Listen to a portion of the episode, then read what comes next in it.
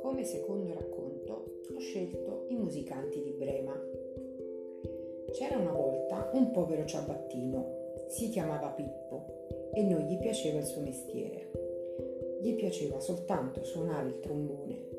Un bel giorno decise di non fare più il ciabattino. Diventerò suonatore di trombone, disse.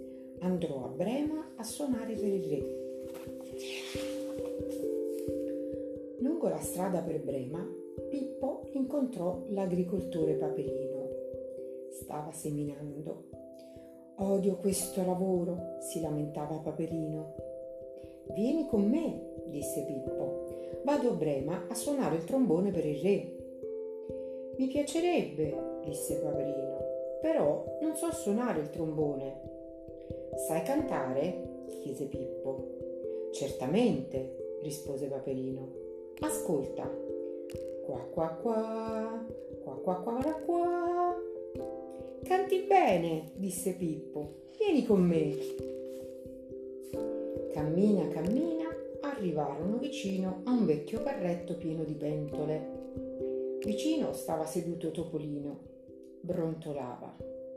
Odio questo carretto. Perché allora non vieni con noi? gli chiese Pippo. Andiamo a Brema a cantare e a suonare per il re.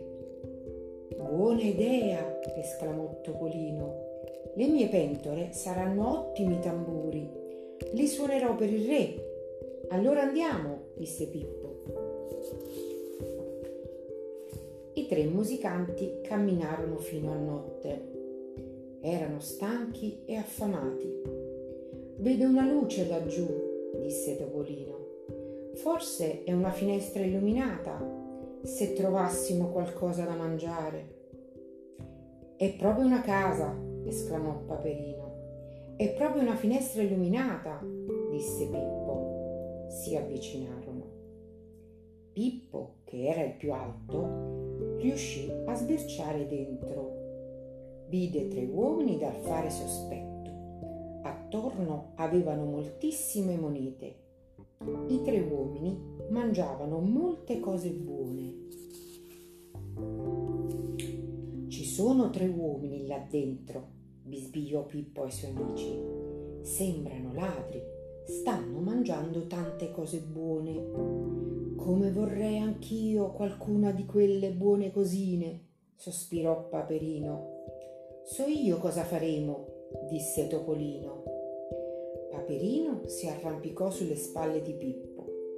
Topolino salì su quelle di Paperino. Topolino gridò uno, due, tre. I tre musicanti cominciarono a suonare e a cantare con quanto fiato avevano. Bang, bang, qua, qua, qua, un pa un pa pa, un pa pa. Ad un tratto, patapunfete, caddero nella stanza.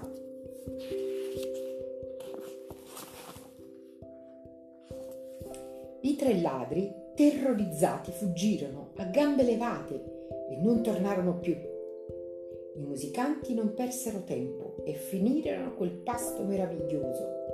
Paperino contò i soldi che i ladri avevano lasciato. Adesso i musicanti erano ricchi. Comperarono bellissimi strumenti, elegantissimi costumi e se ne andarono a Brema a suonare per il re.